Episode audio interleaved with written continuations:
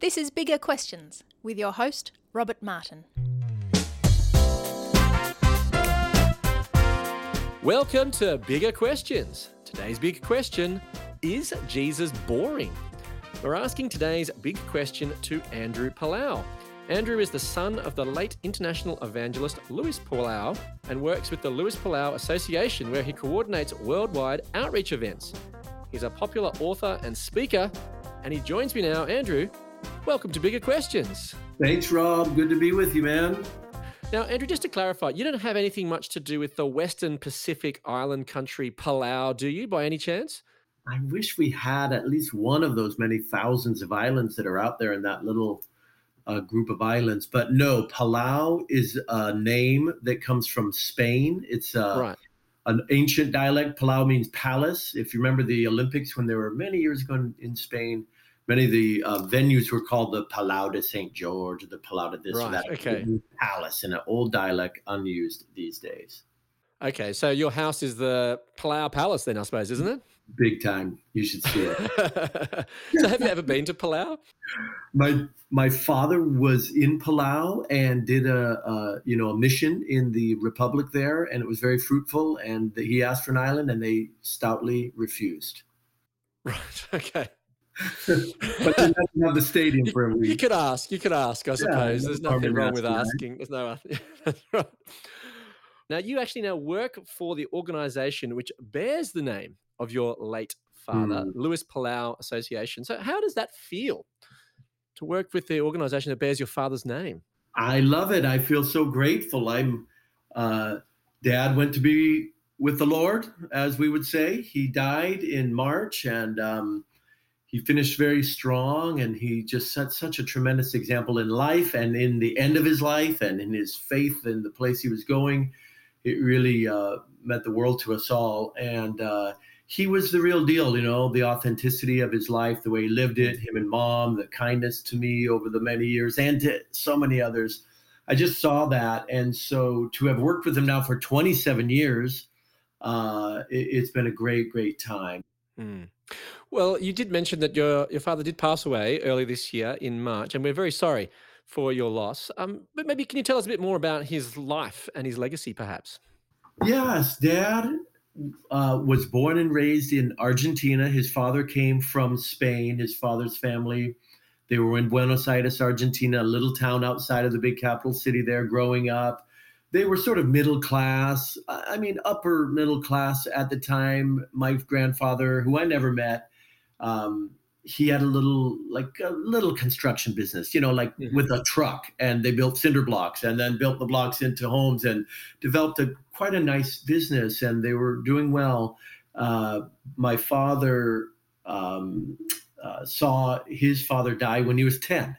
So when my dad was a boy, his father passed away, but his father had recently sort of uh, for about a 10 year period from the time my father was born until uh, he died 10 years later, uh, my grandfather was um, really involved in Christian ministry. He got radically saved, if you want to put it that way, through Mhm. some Welsh missionaries that came from uh, Cardiff area down to Buenos Aires. There was not a lot of the, uh, Christian witness down in that time. And um, for the 10 years he lived after that time, he went with this uh, vice president of SO to 10 little towns all around the Buenos Aires area. They would preach on the street corner, get ridiculed and bothered. And they would win a few people to Christ. They would plant little church congregations. It was brethren, uh, brethren missionaries uh, doing the work at the time. And they planted those 10 churches. So my father saw all this. And then he saw his father die. And when he died, he tells the story, him and his sisters of dad, grandpa clapping his hands, singing a song about heaven. And he said, quoting the apostle Paul, I'm going to be with Jesus, which is better by far. And he went off to be with the Lord. That really impressed my father. And it set a vision in his heart that this is what really matters. And about the finality of death, you know, he said, wow, this is hmm. for real. That's a confronting thing for a 10 year old to kind of encounter, I suppose. Yeah, dad always said the one thing that really impressed me for having my father die at 10 was the finality of death. You know, that when people are gone in this world, they're gone. And he just said to himself, I want everyone to be ready in that way.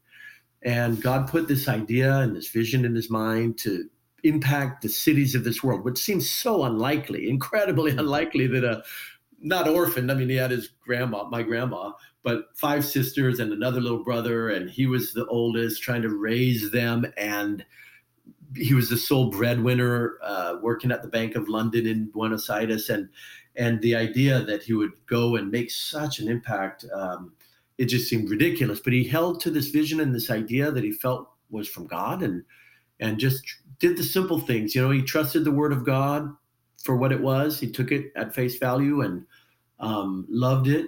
So the Word of God was very important in his life, and he just did the simple thing: trust and obey. He trusted the Word of God. He obeyed what he felt he saw in there, and he pursued this vision to uh, reach the masses. You know, hmm. he loved people. Yeah. Well, on that, he said that he, the real commitment of his life was to win people to Jesus Christ. Mm-hmm. And he claimed that there is nothing greater in the whole world. But yeah. why is this? Is there really nothing greater in the whole world than to bring people to know Jesus? Well, I I guess for me personally, I'd say you know I grew up with dad. I love dad. Yeah. I was his son and he was great, him and my mom. But, you know, the greatest thing that ever happened to me was not that I was born into Luis Palau's family and that he was a great father. The greatest thing that happened to me in my life was the day at the age of 27 that my father, of course, the joke's on me, preaching in a big stadium in Kingston, Jamaica. Yeah. I was there, 27, so far away from God. I had always rejected God and Jesus Christ and the claims of the Bible, not in an angry, angry, stereotypical rebe- rebellious way. I was rebellious, but in a little bit of a different manner. But I, I rejected the things of God, and and uh, it was there, there though on that day after so many years involved with alcohol and drugs and all the relationships that go along with that partying lifestyle. And you know, I, I could go on about that, but in the place that I had found myself, even though I had a great mask to say to the world, everything's fine with Andrew. And outwardly, I think you'd say, he's fine, leave him alone, mm-hmm. right? he's got, he's fine. But it, I wasn't fine. In my heart, I was in this darkness, really. I was moving into this pit of despair and loneliness and fearfulness and lack of hopefulness. And I would have never let you know that. But in my heart, I knew it was true. And there's dad preaching the good news from the word of God about Jesus Christ and the cross and its work. And and it really captured my heart. And it was a radical moment of conversion and transformation that really just changed my life in the most wonderful way. And so I would say, yes, in my situation, his sharing the good news was the most glorious, wonderful thing he could have ever done for me. And uh, I'm grateful. And, and he experienced that, like being involved in sharing that message and um, living it and experiencing it personally, as well as you know, sharing this good news that we found with others. It, it, really is what the Bible describes it as living life following in the way of Jesus um, is, is called the abundant life. And he tries to describe it in so many ways the abundant life, a life worth living, you know, and uh, he says, ask for the ancient path, ask where the good way is, and walk mm. in it, and you will find rest for your souls. But many in our world think that this message is just boring and just a bit irrelevant. And so, why why do you think people think it's boring though? Well, maybe it is a little boring. You want to live a wild life? I was there. It was fantastic. It was crazy. I was the wildest. No, nothing boring about it. But despairing, yes. Oh, horrifying, dark, dark days. You know, the world. My dad used to always tell me, you know, the passages that, uh, and I get moved when I think of people curious and wondering and letting these kinds of ideas bog them down from coming to know Jesus, to to to cry out to him and say, if you're real, I want to know. If feeling like your life is too boring would keep you from that, oh, that breaks my heart because, you know, I lived it up. You know, and the world mm-hmm. called to me and said, live it up. Don't be a boring. And I said, I don't want to be boring. I'm going to live it up. But my dad would always share with me these truths from the Bible that just reveal what life is really like so truly. Uh, the one passage says, uh, you know, there's a way that looks right to a person, but in the end, it leads to death. And that was me. You know, I didn't chase off after these things thinking to myself, you know what I really want to do with my life is destroy it. That's my plan. No, mm. I looked down these ways that people said, come on, let's go, let's go. And they seemed right to me you know and i but i i should have known better i really had cautions and checks, you know. So what what happened then? Because you were the son of a famous evangelist. Um, was there there pressure then for you to accept this message? And then say, but you seem to go kind of the opposite direction. So so what was going on there? Some people would say to me like, "I know why you had such a rebellious background is because your parents tried to shove their religion down your throat and That's you resisted right. it." And it's like I I hear that. I don't want to negate anyone else's experience because people have experienced terrible hypocrisies and and even well-meaning people shoving the religion down their throat. Not the worst thing that could happen to you, by the way. But uh, I, I didn't feel that. You know, my parents were so kind to me. They really lived this authentic lifestyle. They proclaimed and shared and urged people to believe, but they also knew dad had this message that he preached a lot. And the title was God has no grandchildren. Those words aren't in the Bible, but the principle is that truly every single individual needs to personally respond to the gift of God that is offered uh, in Jesus' name. And so dad knew that, and then he had to live it out in my life. You know, as much as he would have wanted to say, like, hey, this guy gets a pass, he's Luis Palau's son. Luis Palau has been faithful and mom and dad were not perfect, but they were transformed and they were experiencing this, this transformed life and they recommended it. They gave me those opportunities and I just rejected it because I love to party. I wish I had some great excuse.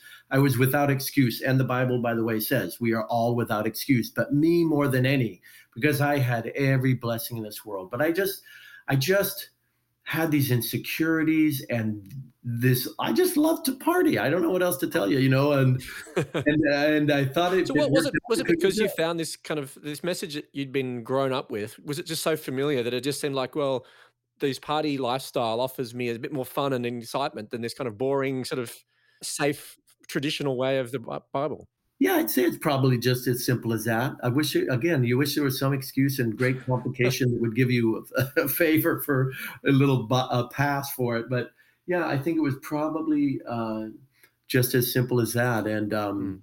you know, all the while, my parents, you know, they they just saw in the Word of God there's great power in prayer. So they just said, look, we've done all in our power and we'll continue. But if anybody, the Bible says nobody comes unless the Lord draws them.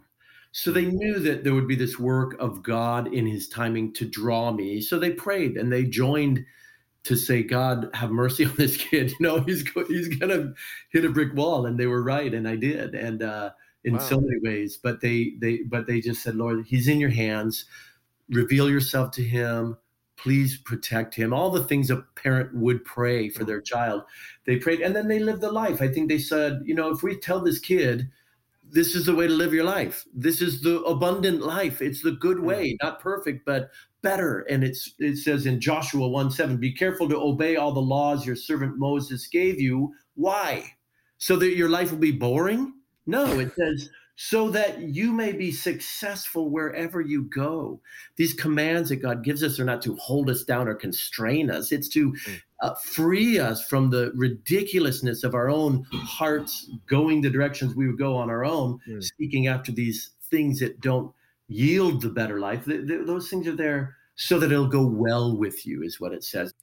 Well, today's big question is Is Jesus boring? And the Bible engages this big question in numerous ways.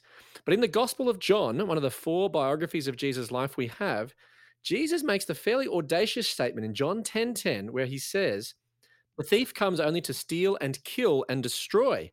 I have come that they may have life and have it to the full."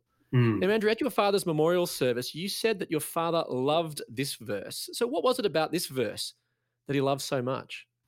Well, I think there's those places in the Word of God where you just see that He summarizes so much of what He's trying to tell us all the while. You know, there is this enemy in our world. The Bible calls him Satan, and his plans and desires for you are to kill and to destroy you.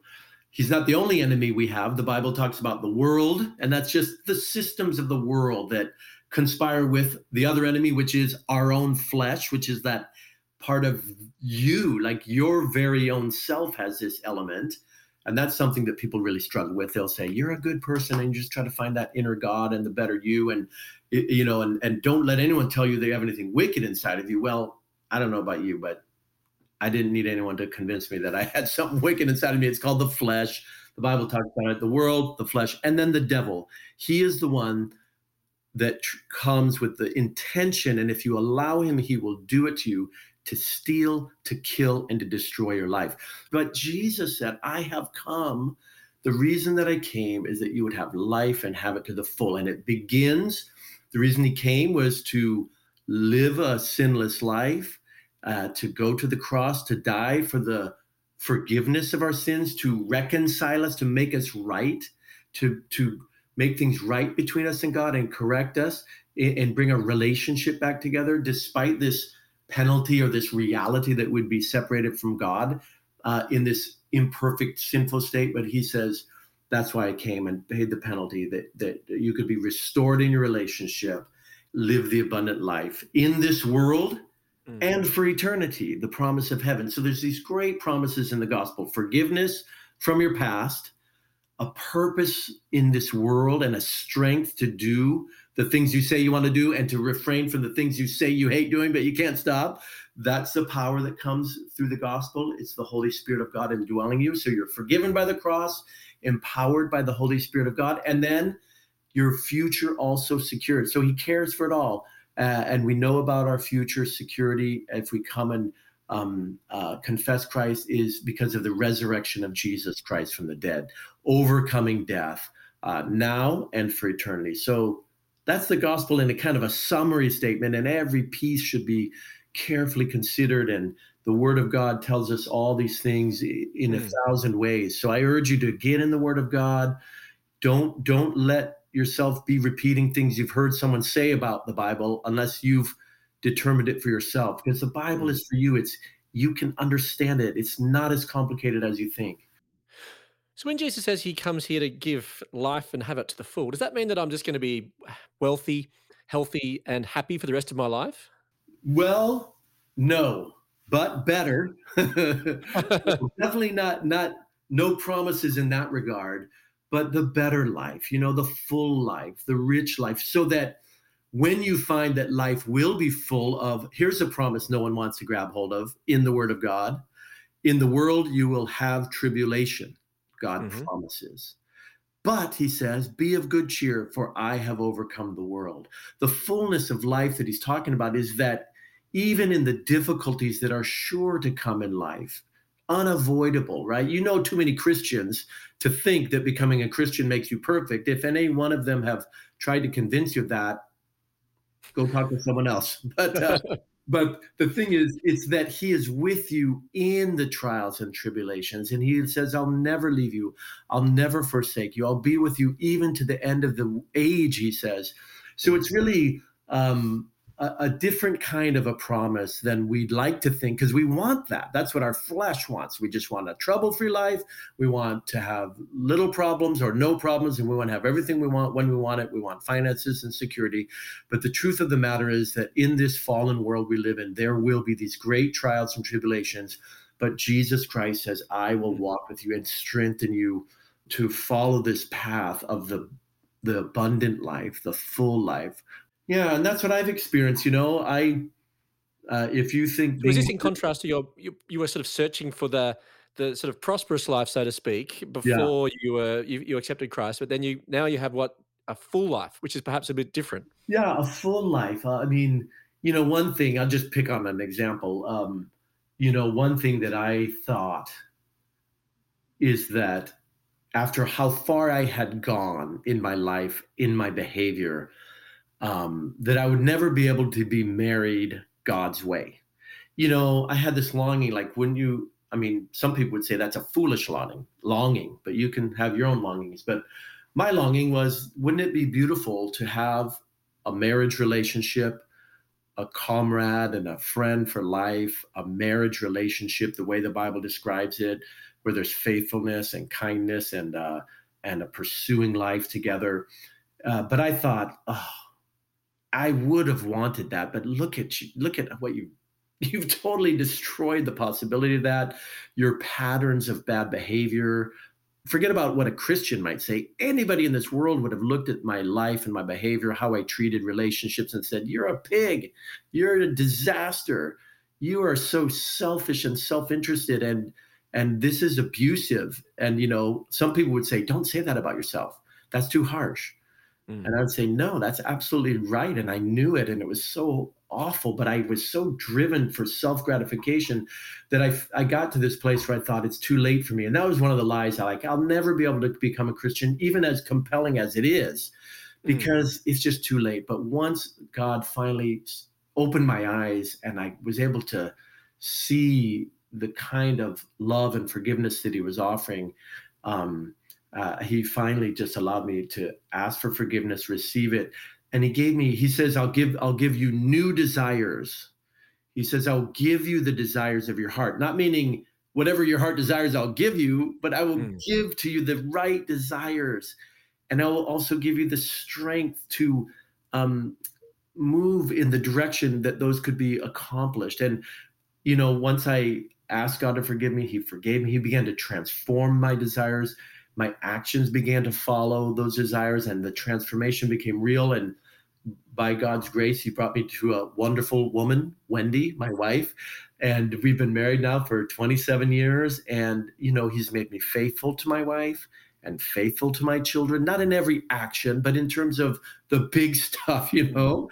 But my desire is to honor her and honor my children and set a good example of faithfulness. And like that's a good life. That's the life i want to live. I could have never lived it in a in myself and i prove that out every single day of my life. But with god i, I can see that um, i'm transformed when you decide to walk in the way of jesus. Mm, mm. not perfect. Andrew yeah, yeah well thank you for sharing that. That's wonderful. Um, now, Andrew, your father's life was inspiring in, in many ways and has actually been recorded in a feature length movie film. How, so, how did your father react to a film being made about his life? Well, you know, it, it really wasn't his idea. I mean, he has an autobiography, so he wanted to tell about what he experienced and the people that have helped him in life. But a movie just is a whole nother thing. I think it was intimidating and seemed, I mean, almost ridiculous. You know, to mm. mom, mom says it is ridiculous. Ah, that's great. you know, she was so embarrassing. But you know, the people who came up with the plan, they said, you know, we want to honor people that have allowed God to use them, that have really sacrificed all. But they wanted to tell the story, especially of those unlikely people, because that's the story that will really compel us to think to ourselves, wonder what I could make of my life. You know, I don't have an aspiration to be Luis Palau or anything like that, but I, I, you know, I feel like an underdog. I know I'm an unlikely character to make a difference in this world, but God says, I want to give you life and life in abundance. I want your life to count and matter, and I want you to make a difference in this world, and you will make a difference in this world. And that was their desire. So dad was like, okay, as long as you're not trying to like elevate, how ridiculous would it be to try to elevate a person like that and try to make him seem great? But their intention, especially when they said, you know, we don't want to focus on the great things that were accomplished over the many years, but really how, what about the early years? What were those formative realities and principles? from from your young life and your parents and as a young boy um, and really stop the story right at the point where dad experienced the great early breakthrough of a big citywide campaign in 1966 in bogota colombia that's year i was born big year that year yep so palau the movie is now screening across australia and new zealand on the brand new streaming platform wonder go to wonder.watch to find out more now, Andrew, you actually feature in the film in a very minor role. Uh, were you happy with how you were depicted um, as a baby? To, I may have to look at it again. I mean, I was going for, I was asking for Brad Pitt. Um, no, no, it's it could have been Brad Pitt as a baby, perhaps, or someone a Brad Pitt lookalike, perhaps baby, because you were only as a baby in the film. So, were you, were you happy with, with, with your role, that you, how you were depicted? Very happy. If they had taken it any further, I probably would have revolted if they tried to show me in my rebellious years, oh, that would have been horrible. Sure. But yeah, yeah, it was wonderful. I think mom, mom, oh, she just doesn't like to be depicted, or she's a different kind of a person. Dad was charismatic and upfront and full of energy and life of the party. And mom is from Northern Europe and she's reserved and she's very, you know, thoughtful and she didn't she didn't like any upfront stuff. So she doesn't like it to this day, but it's a great movie. Yeah, I hope you'll see it. I hope you'll be greatly encouraged. And then even imagine if even one young person from uh, Australia uh, really resonates and and gets a vision that they could do something, eh, no matter how ordinary they are. The more ordinary, the better. By the way. Yes. Yes. So Andrew, is Jesus boring? No. He is certainly not boring. I mean, uh, you know, um, it seems hard to even answer that question. It's it's so much the wrong the wrong emphasis. You know, I would say Jesus is Lord. He hmm. is the great creator God of this universe, and um, you know, to think that uh, the Spirit of God hovered over the face of the earth when it was formless and void, and spoke life into existence. You know, when you think of God and Jesus Christ in that way, you know, a question like that, as, as much, I don't mean to be dismissive of it, but I hope you can lift your sights to think of what God truly desires for you, not to just take an ease your boredom, but to give you eternal life. Ooh, that's a big one to start with, to think about eternal life. Where will you spend eternity? He's come to answer these deep, deep questions of your life. And how will you spend life between now and then? Where will you find the strength? Is there hopefulness? Can you find peace in this world? Boy, those are the things that he answers in a thousand ways in the Word of God. So, if you really want to know if Jesus is boring, I'd say start with the Gospel of John, read it through slowly, get with the Lord every day, listen to his voice in the Word. Whatever he says to do, do it, trust him and obey. And it is the adventure of a lifetime. And the Bible says our life is like a vapor. And isn't that true? life comes and goes so quickly. You just don't want to turn around and say, What have I done with my life? And then find Jesus then once you've lived the most boring life of all. Come to him now. But let me leave you with some of the Bible's answer to the big question Is Jesus boring? From John 10 10. The thief comes only to steal and kill and destroy. I have come that they may have life and have it to the full. I look forward to you joining us next time for bigger questions. Thanks very much to our guest today, Andrew Palau. Thank you, Rob. God bless you, man.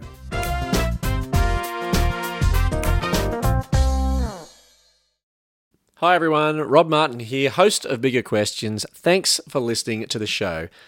Now, last week I mentioned that we were giving away five free copies of Justine Toh's book, Achievement Addiction. Well, I still have two copies left. If you'd like one of these last remaining copies, just send me an email at robert.martin at citybibleforum.org and we'll post one out to you. Now, this offer is only available to our Patreon supporters and podcast listeners, so snap up one of the last remaining copies of this free book. So, also, please remember to like Bigger Questions on Facebook, Twitter, and Instagram, and please share this show with someone you think might benefit from it. Let's get more people exploring the big questions of life. I look forward to you joining us next time, and please remember to keep asking the bigger questions.